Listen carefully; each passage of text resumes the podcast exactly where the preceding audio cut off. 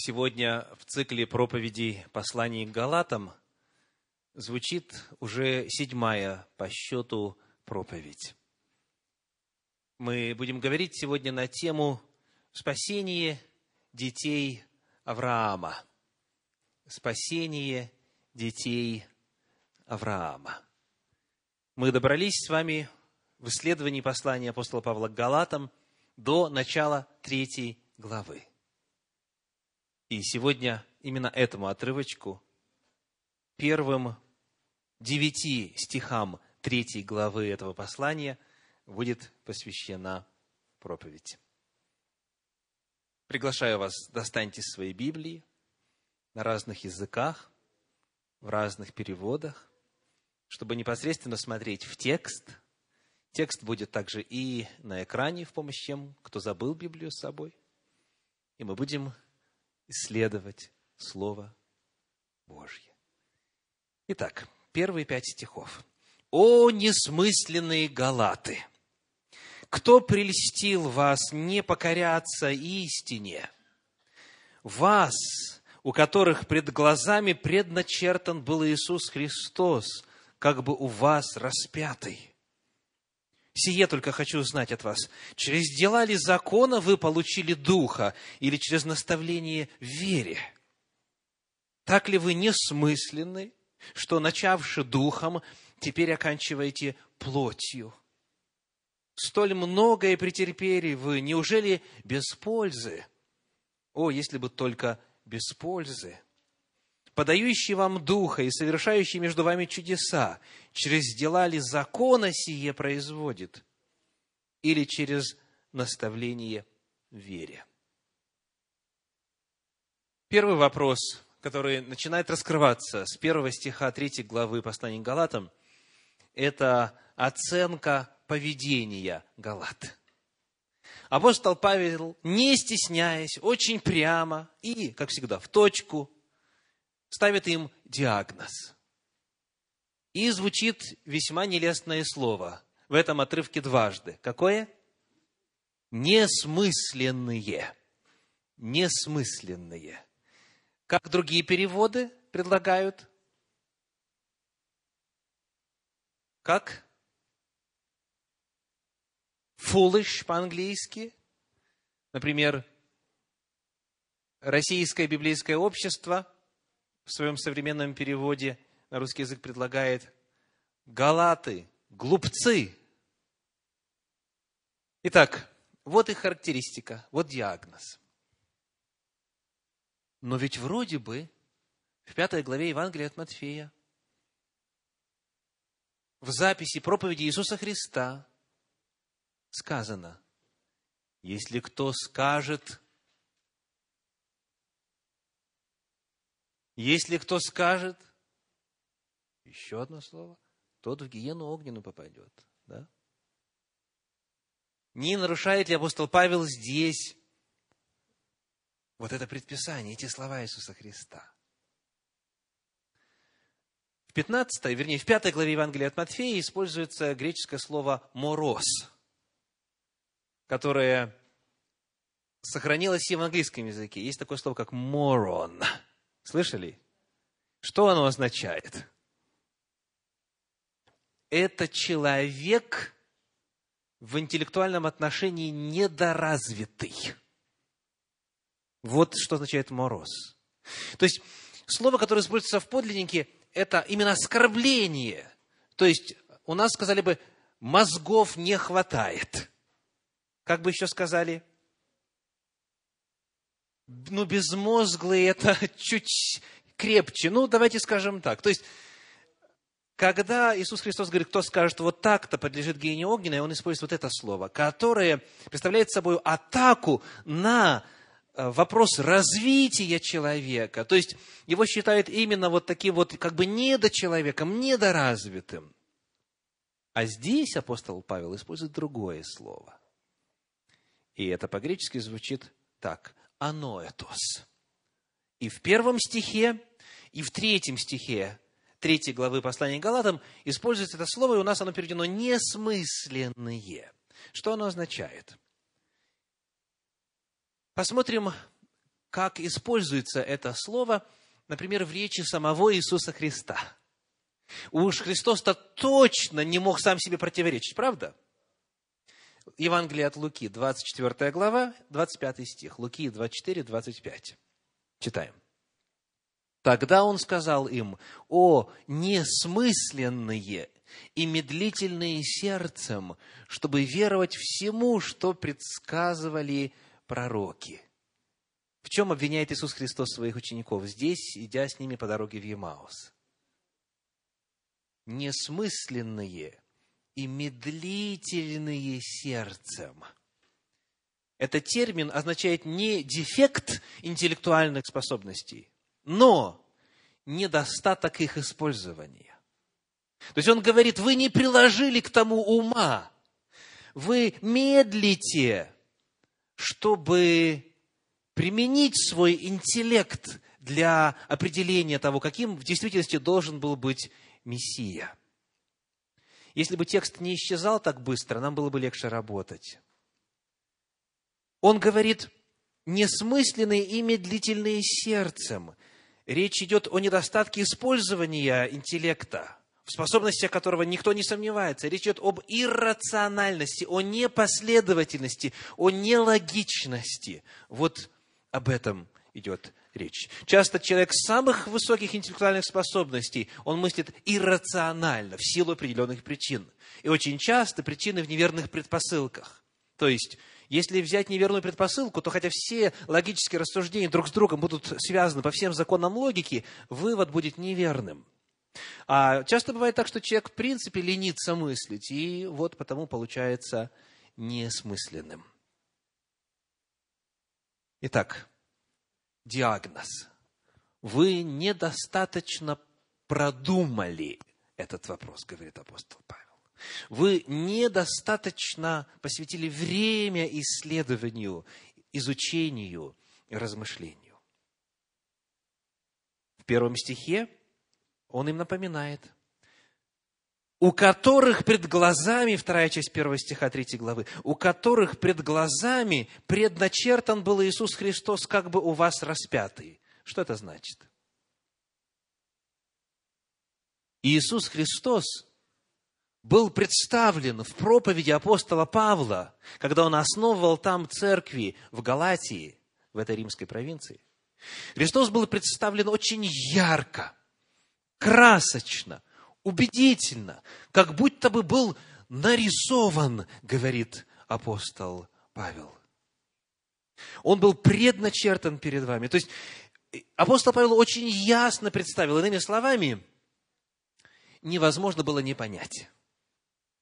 Вот э, есть такие проповедники, которые, когда проповедуют, доносят мысль очень ясно. То есть их не понять невозможно. Другое дело согласиться или не согласиться, принять или не принять, применить или не применить. Но вот в отношении того, что вещь звучит ясно, апостол Павел говорит, я все это сделал.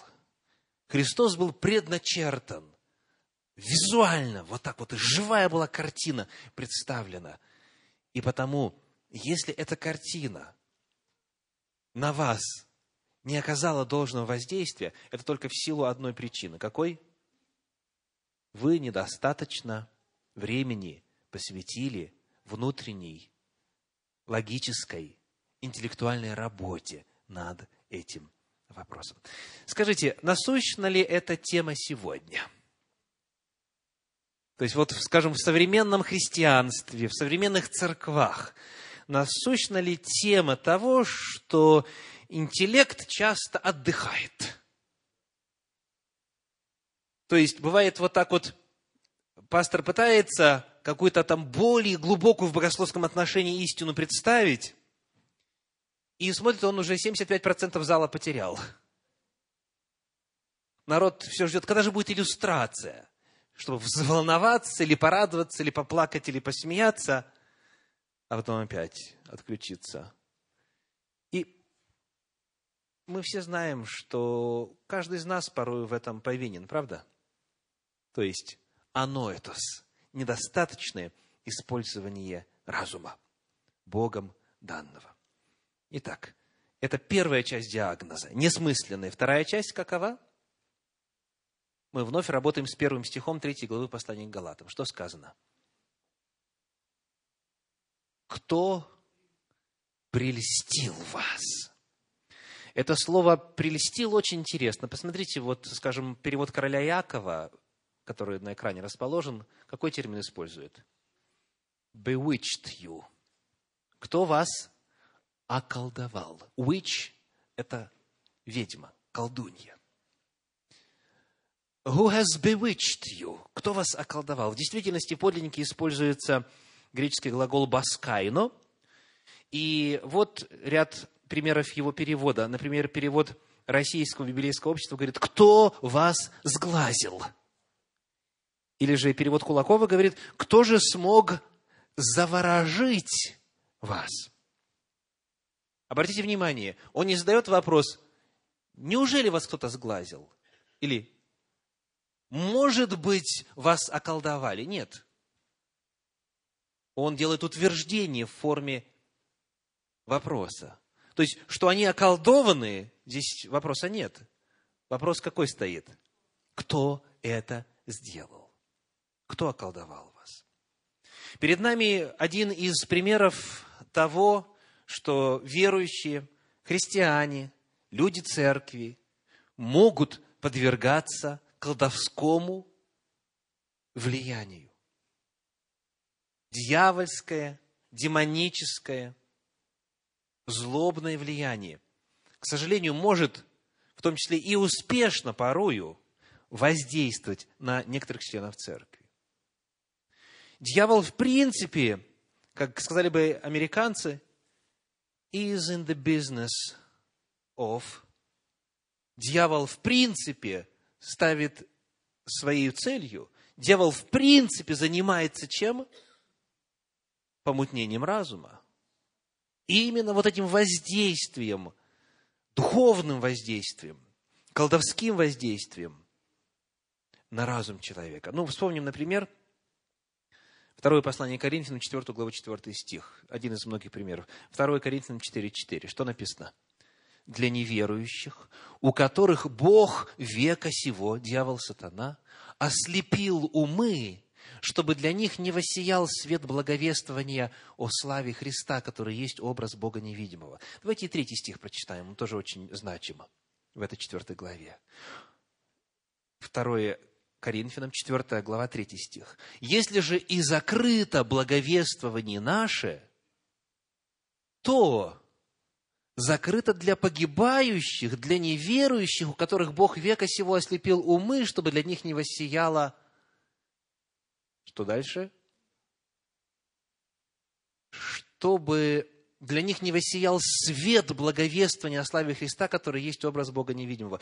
Он говорит, если кто и не понимает, если до кого и не доходит, если для кого закрыто благовествование наше, то это для тех, у кого дьявол ослепил ум. И это распространяется и на тех, кто вне церкви, и на тех, кто внутри церкви, к сожалению.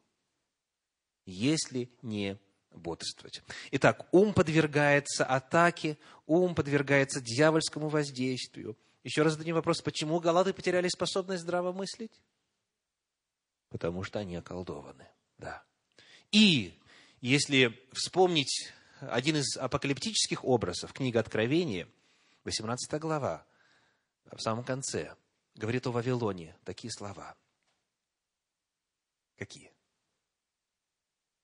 Яростным вином блудодеяния своего, она ввела в заблуждение все народы. Это начало 18 главы, а в самом конце сказано «и волшебством твоим».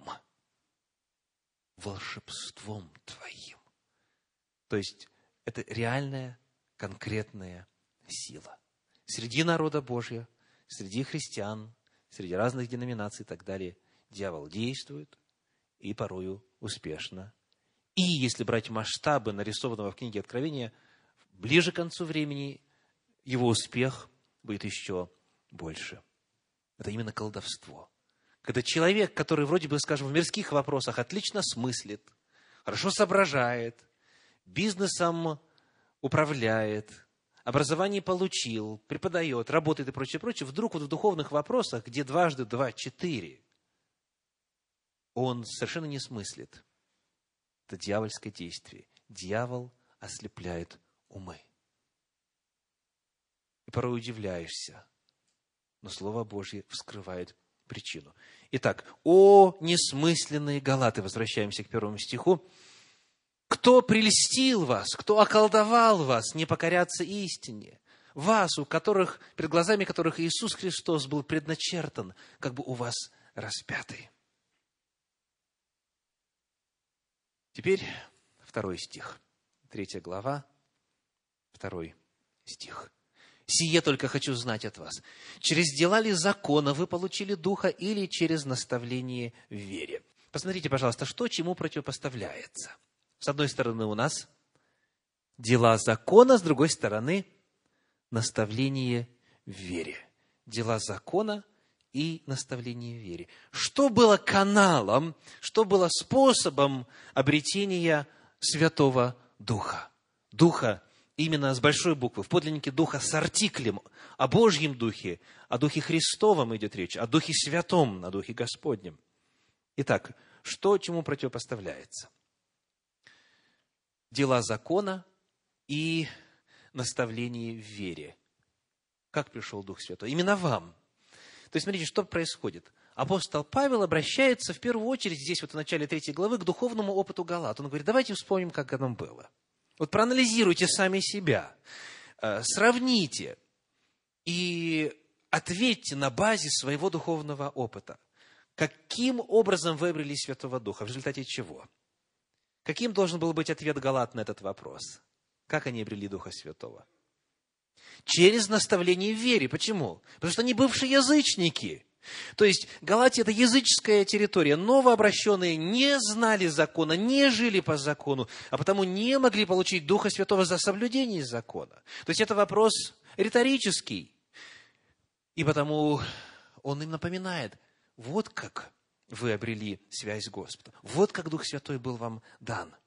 Вот эта фраза «наставление в вере» в подлиннике звучит э, дословно как «слышание веры». Э, прочитаю вам из современного перевода «Живой поток». «Из дел закона вы получили Духа или из слышания веры?» Это очень интересная фраза. Где-то еще помните использование ее в Священном Писании? «Слышание веры» или схожей фразы. Послание к римлянам, 10 глава, 17 стих. Итак, вера от слышания, а слышание от Слова Божия. То есть они именно в результате проповеди, именно звучания проповеди, в данном случае апостола Павла, они обрели, откликнувшись верой на эту проповедь, они обрели Духа Святого. И потому это первый вопрос, направленный на оценку духовного опыта Галат. Третий стих третьей главы. Читаем. Галатам 3.3. Третья глава, третий стих. Так ли вы несмысленны, что, начавши духом, теперь оканчиваете плотью. Вновь звучит это слово, оно это так ли вы несмысленны? Посмотрите, пожалуйста, что чему здесь противопоставляется? Дух и плоть. Э, чей дух и чья плоть? Если смотреть на верхнюю строчку, где синодальный перевод отражен, то дух с маленькой буквы, значит, надо полагать что? Дух человеческий. Если смотреть на нижнюю строчку, один из англоязычных переводов, то дух с какой буквы? С большой, spirit, с большой буквы. То есть тогда дух Божий, дух святой. О чем идет речь? Контекст. Скажите, перед этим, прямо во втором стихе, какой дух упоминался? Дух Божий, Дух Святой. И далее в контексте, э, пятый стих, пятый стих, подающий вам Духа. О каком Духе идет речь? о Святом Духе. То есть сравнивается не дух человеческий и плоть человеческая, Потому что все едино. И дух, и душа, и тело человека, они едины по природе. И все поражено грехом. А Дух Божий, Дух Святой и плоть человеческая, способности человеческие, природа человеческая. Вот что чему противопоставляется. Он говорит, так ли вы несмысленны? Настолько ли вы несообразительны, что, начавши с Духа Святого, вы теперь оканчиваете плотью своею. Давайте проверим фразу «оканчиваете плотью» в других переводах. Если у вас есть иные переводы, посмотрите, какая мысль передается. Что означает вот эта фраза «оканчиваете плотью»? Я хочу предложить вам, во-первых, перевод Кулакова сегодня.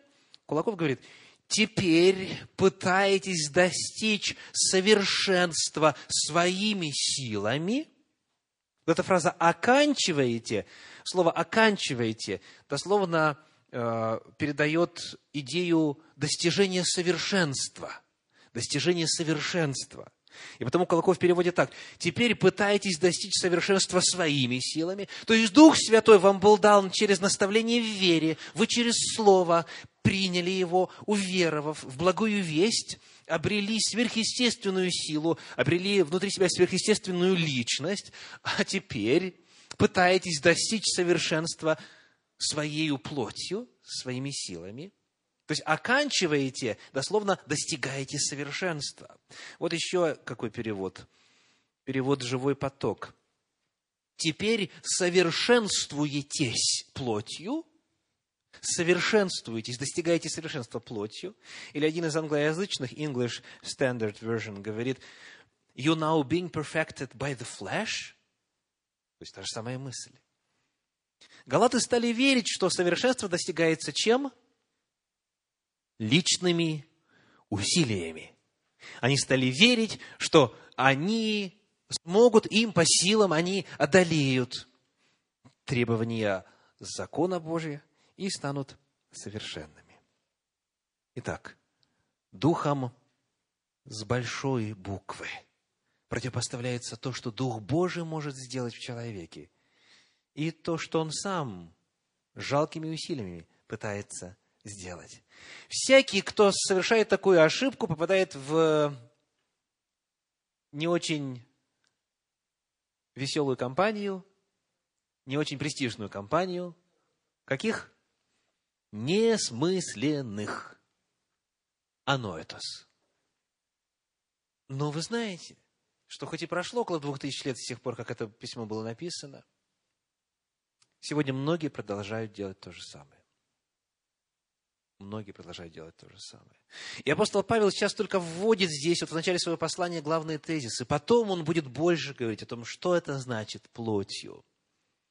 Но сейчас просто э, противопоставление. Или Дух Святой, или ты. Другого пути нет.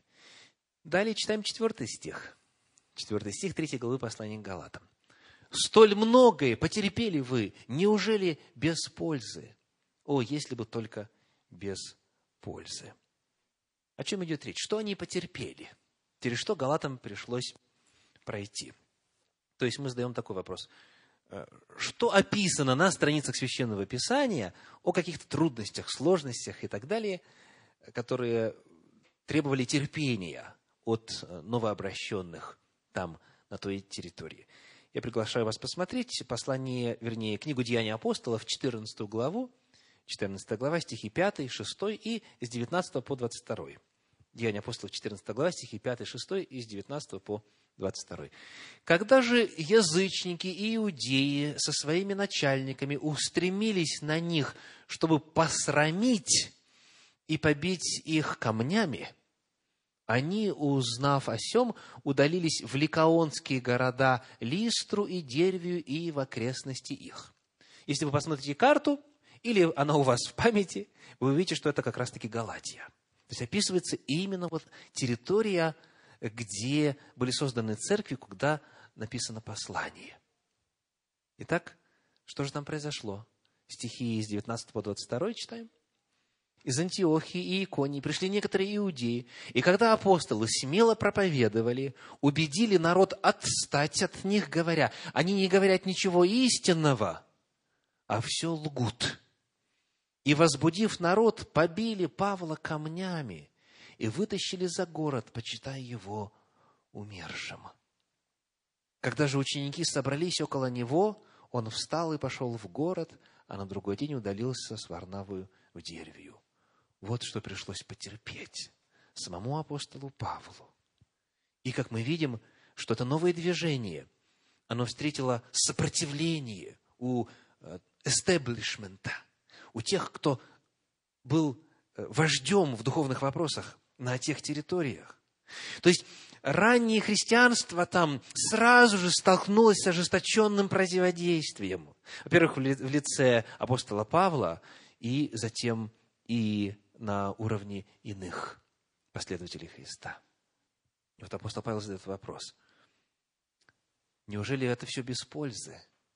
Вы видите, что он продолжает задавать вопросы, направленные на их духовный опыт. Он говорит, давайте вспомним, давайте проанализируем, давайте рассудим. Вот то, что вы испытали, то, через что вы прошли, а, анализ вот этого вашего опыта, что покажет? Как обретает человек спасение, как обретает человек оправдание? Как вот мысль четвертого стиха выражается в других переводах? Потому что, к сожалению, в синодальном переводе здесь не так понятно. Если мы вернемся, 3 глава, 4 стих, «Столь многое потерпели вы, неужели без пользы?» Знак вопроса, «О, если бы только без пользы восклицательный знак». И как прикажете понимать? Прибегнем, прибегнем к помощи других переводов. Перевод «Благая весть» говорит, «Я надеюсь, что это все не было понапрасну» благая весть. Я надеюсь, что это все не было понапрасну. Или перевод Кулакова говорит, могло ли такое в самом деле оказаться напрасным? То есть вот когда вы приняли истину, верой приняли, Духа Святого обрели, силу Божью обрели, в результате вы подверглись э, гонениям, притеснениям, вы потерпели. Неужели все это зря? Это все зря, если то, что вы приняли, изначально было ложью. То, из-за чего вы страдали, это все было неправда. Неужели вы с этим можете согласиться? Перевод Российского библейского общества говорит, или все то, что вы пережили, пустой звук, быть не может, восклицательный знак. И последний вопрос, который обращен к духовному опыту Галат. Это пятый стих третьей главы послания к Галатам. Третья глава, пятый стих подающий вам духа и совершающий между вами чудеса, через дела ли закона сие производит, или через наставление в вере? Еще один очень важный вопрос. Какие чудеса в Галатии нам известны и из Библии, и из Священного Писания? Что там произошло? Книга Деяний апостолов, 14 глава, стихи 3 и с 8 по 10. 14 глава, 3 и с 8 по 10. Впрочем, они пробыли здесь довольно времени, смело действуя о Господе, который во свидетельство Слову благодати своей творил руками их знамения и чудеса. Множественное число. И знамения, и чудеса. И вот об одном чуть подробнее, с 8 по 10. «В Листре некоторый муж, не владевший ногами, сидел, будучи хром от чрева матери своей, и никогда не ходил. Он слушал говорившего Павла, который, взглянув на него и увидев, увидев что? Что он имеет веру. Вот основа духовного опыта. Что он имеет веру для получения исцеления – Десятый стих. «Сказал громким голосом, «Тебе говорю, во имя Господа Иисуса Христа, стань на ноги твои прямо». И он тотчас вскочил и стал ходить. Это вот одно из чудес. Их было много. И апостол Павел говорит, вот тот, кто производит чудеса, подающий вам духа и совершающий между вами чудеса, Через дела ли закона сие производит? Или через наставление в вере? Какие дела закона? Вы помните, что произошло дальше после этого исцеления? В 14 главе Деяния апостолов описано. Языческий народ сказал, боги в образе человеков сошли к нам. Называли Павла именем такого божества, Варнаву именем такого божества, привели быка и хотели вот уже жертвоприношение в честь бога человеков или вот этих богов в человеческом обличье э, совершить. И венки принесли и так далее. Дела закона? Какие могут быть дела закона? Это же, как говорится, отпетые язычники. То есть, Обращаясь к опыту Галат, апостол Павел напоминает, что все это Бог произвел по вере, на основании принятия верою Слова Божье, благой вести о спасении.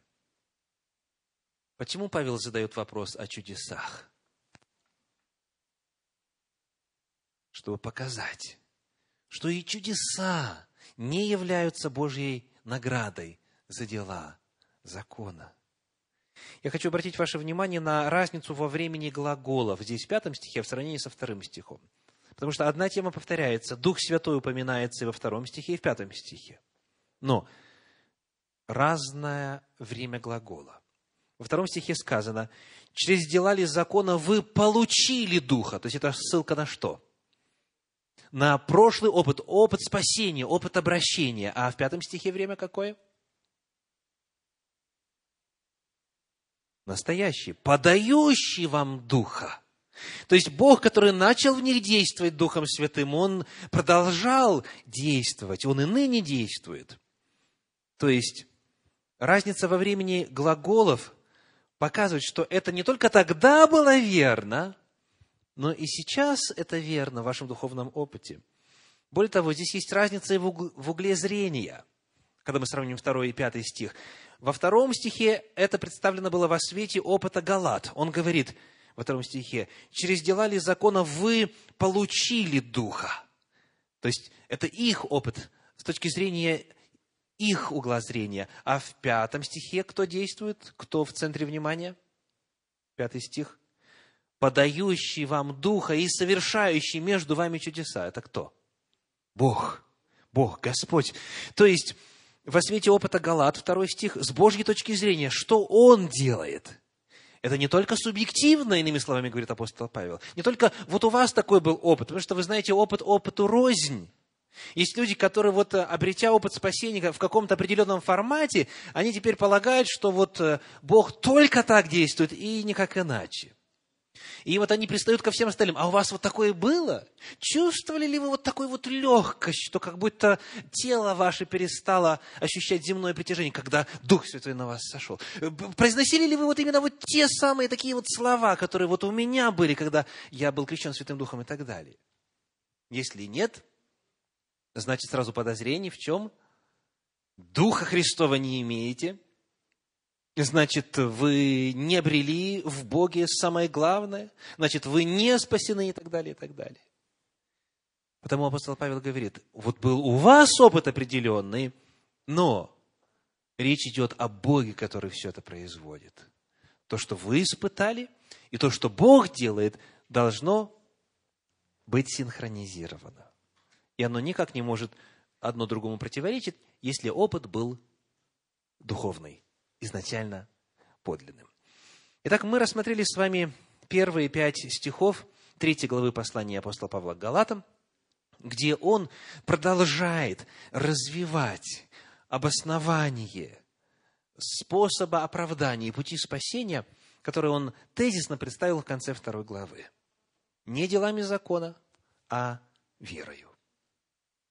Однако, естественно, этого было бы недостаточно – Потому что каким бы ни был богат опыт Галат, или любого из нас, или даже всех нас вместе взятых, человеческий опыт – это весьма шаткая база для э, богословских утверждений.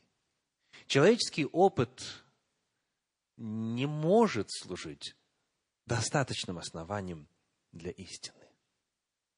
Потому что, как говорят на Руси, сколько людей, столько и мнений. И Божья благодать в каждом человеке может по-разному преломляться. И не всегда доподлинно известно, не оно это ли этот человек. Применил ли он всю мощь интеллекта, который Господь Бог ему дал? То есть продумал ли, исследовал ли, взвесил ли? Ну что ж, никто из вас не скучает. Давайте проверим, нет ли среди нас аноэтос. Я вот, произнеся это слово аноэтос, греческое, вспоминаю свою младшую дочь. Однажды, когда она в силу э, своей эмоциональности, экспрессивности говорила в обычном порядке множество слов к ряду в автомобиле. Э, сын наш, старший сын, единственный, он ей сказал, Маша, you are so annoying. То есть, Маша, ты так надоедлива. На что она возразила, я не ной. То есть слово annoying она услышала как, как ной. И вот с тех пор у нас в семье это присказка. Маша, ты не ной ли сейчас? Так вот, э, вопрос к вам. Каково вам вот сейчас разбирать вот эти все писания апостола Павла? Нет ли чего-то неудобного, вразумительного для вас? Для кого-нибудь? Ясно ли, о чем идет речь?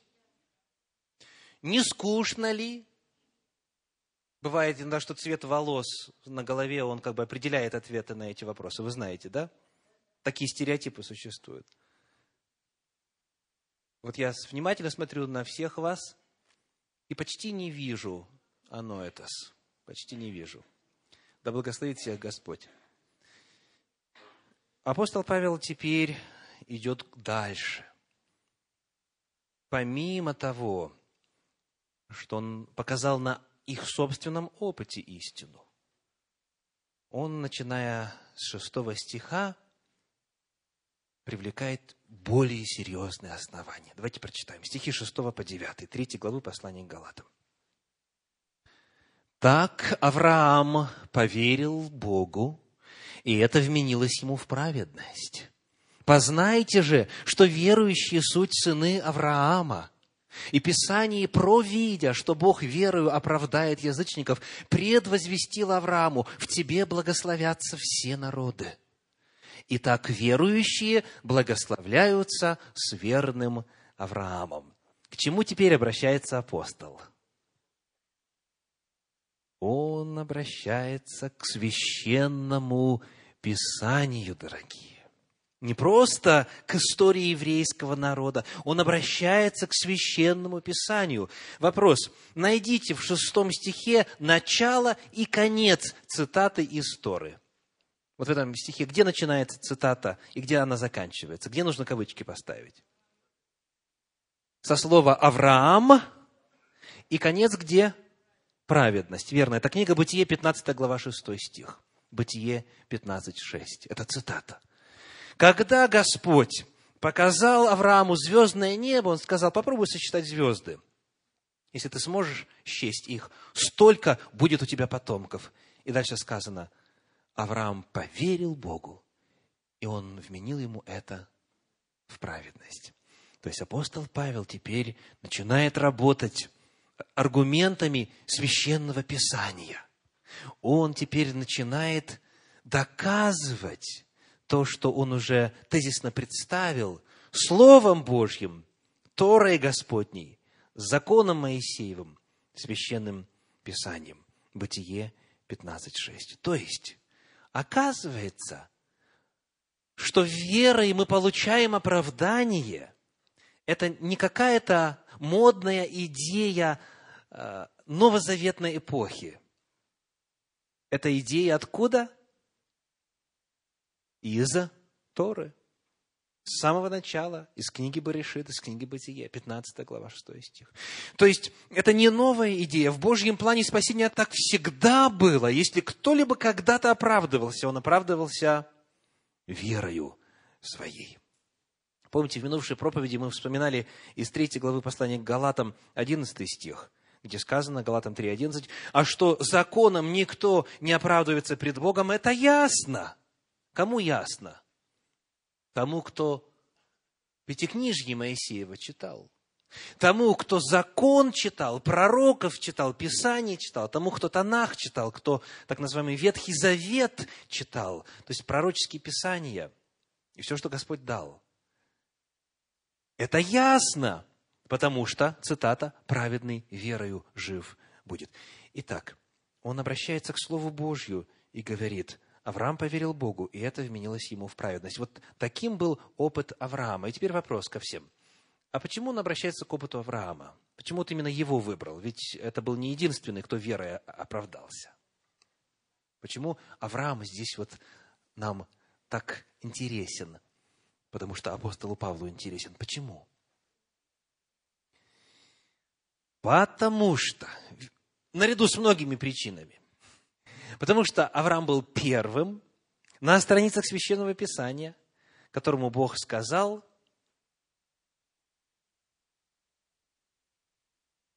обрезание надо совершать.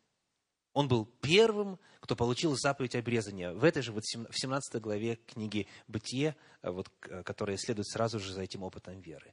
То есть, напомню, контекст. Что провозглашали лжеучителя в галатийских церквах? Что нужно язычников обрезывать. Если не обрежетесь по обряду Моисееву, не сможете спастись. То есть они именно принуждали вот этих христиан, уверовавших, получивших Духа Святого, э, без какого-либо знания закона, они принуждали их обрезаться и говорили, что если не обрежешься, то не войдешь. И вот а, потому-то фигура Авраама столь значима.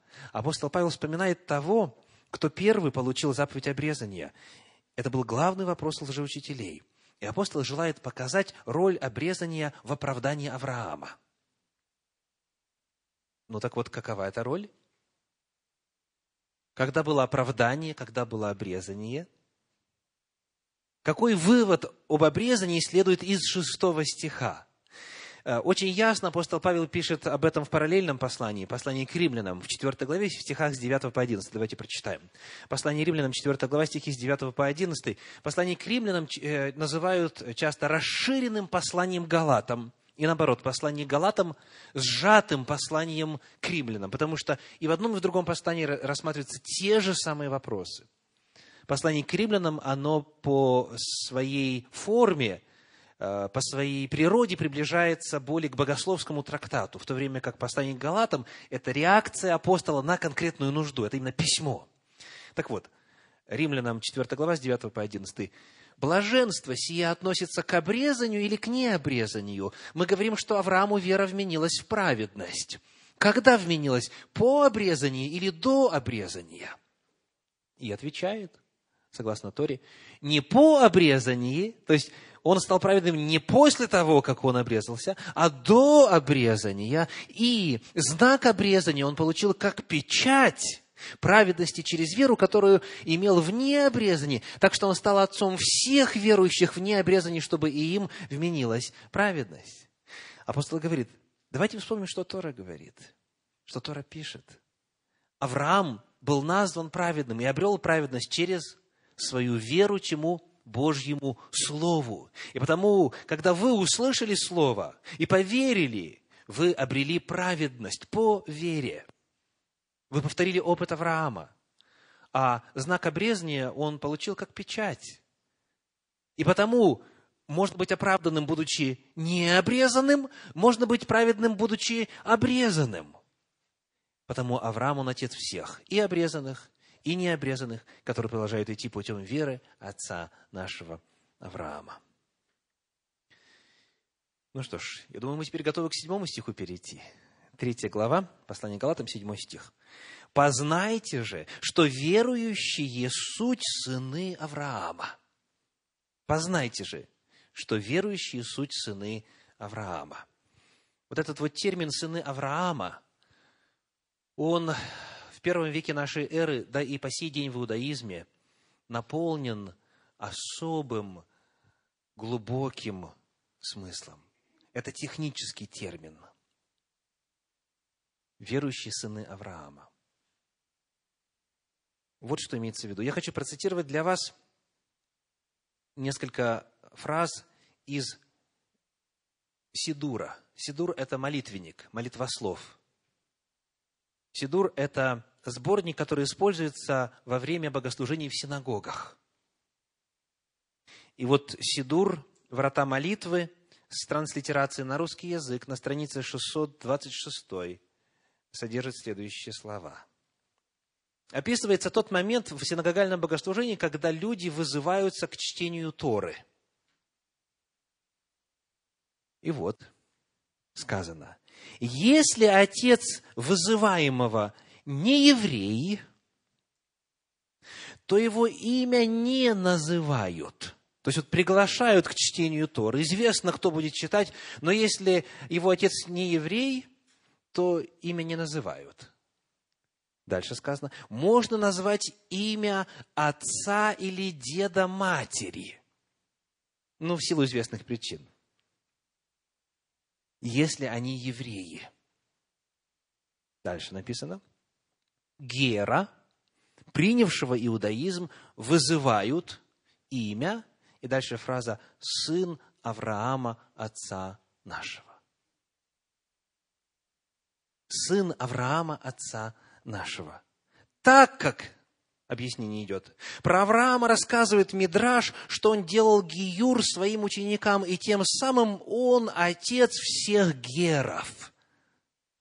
То есть термин «сын Авраама», повторюсь, это технический термин, который описывает не евреев, не иудеев, язычников, присоединившихся к обществу Господню, которые пришли для того, чтобы обрести благословение в Господе. И вот когда к ним обращаются во время синагогального богослужения, они говорят, например, «А, Василий бен Абрахам или Виталий бен Абрахам. То есть просто не еврейское имя назвать нельзя. Но если нету в родственниках никого из евреев, то тогда говорят сын Авраама. Не сын, не Бен Иван, да? Не сын Ивана, а сын Авраама. То есть термин сын Авраама – это обозначение язычников, которые пришли к Господу и которые стали детьми Авраама по вере. Это известнейшая концепция в иудаизме. То есть вопрос сводится к следующему. Как язычнику приобщиться к наследию Авраама? Как язычнику войти в общество Господне? И ответ какой? Седьмой стих снова. «Познайте же, что верующие суть сыны Авраама. То есть человек присоединяется к обществу Господню благодаря вере. Он становится сыном Авраама. Дело в том, что Аврааму, отцу нашему, было дано такое обетование. Книга Бытие, 17 глава, первые пять стихов. Бытие, 17 глава, первые пять стихов.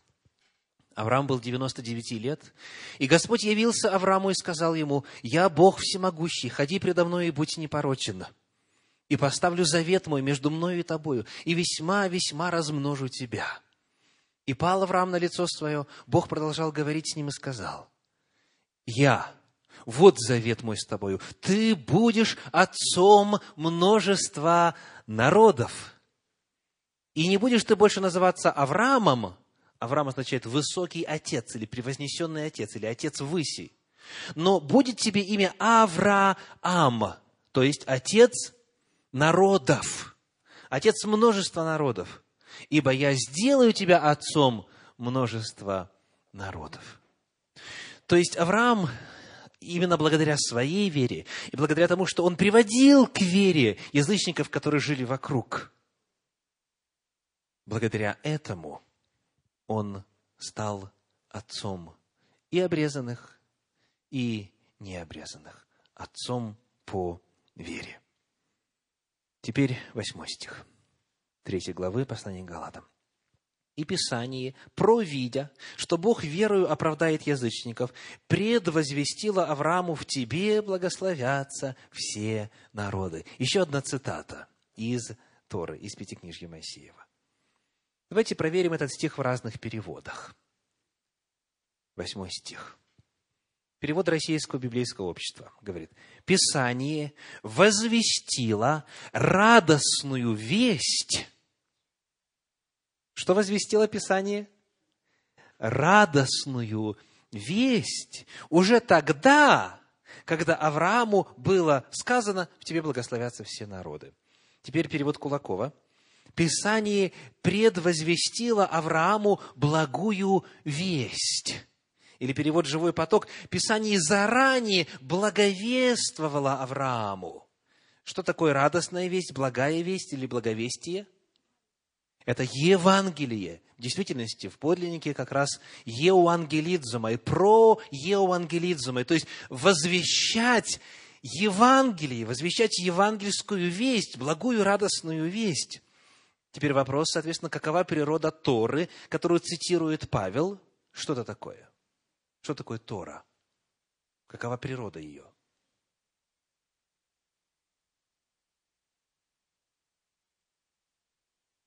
Аминь. Аминь. Не в смысле конец проповеди, подростки. Не это имелось в виду. А, вы знаете, да, эту историю?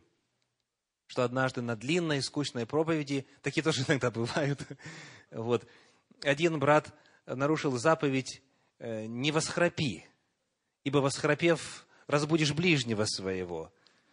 Так вот, э, он заснул во время проповеди, и э, рядышком с ним сидящий видит такое дело и решил извлечь человека из состояния греха. И ему так на ушко говорит «Аминь». Ну, тот спит-спит, но слово «Аминь» слышит и думать, что значит уже все закончено. И он громко во все услышание «Аминь!» Вот. Чем и, собственно, выдал себя. Так вот, Тора – это что? Это Евангелие. Еще раз. Сказано, Писание возвестило Евангелие тогда, когда Аврааму было сказано, цитата. То есть, когда в Торе звучит вот одно или другое или третье, что звучит? Евангелие звучит. Благовестие звучит, радостная благая весть звучит. Тора – это Евангелие. Итак, сегодня наша тема – спасение детей Авраама. Вопрос, как спасти детей Авраама? Ответ – так же, как и самого Авраама, то есть верою в Слово Божье. Все, что сказал Бог, есть истина. Представьте себе Авраама, высокого отца, который должен был от того самого дня называть себя отец множества народов. Представьте себе ситуацию, когда очередные путники проходят мимо шатра патриарха, и подходят к нему, он приглашает их отдохнуть, подкрепиться, и он говорит, как звать вас, гости дорогие? Ну, и они говорят там, типа, Варфоломей, Егуда, там и так далее, да, разные имена. А тебя как, батюшка, звать? И тот отвечает, звать меня отец множества народа. И они говорят, а можно ли познакомиться с этим множеством?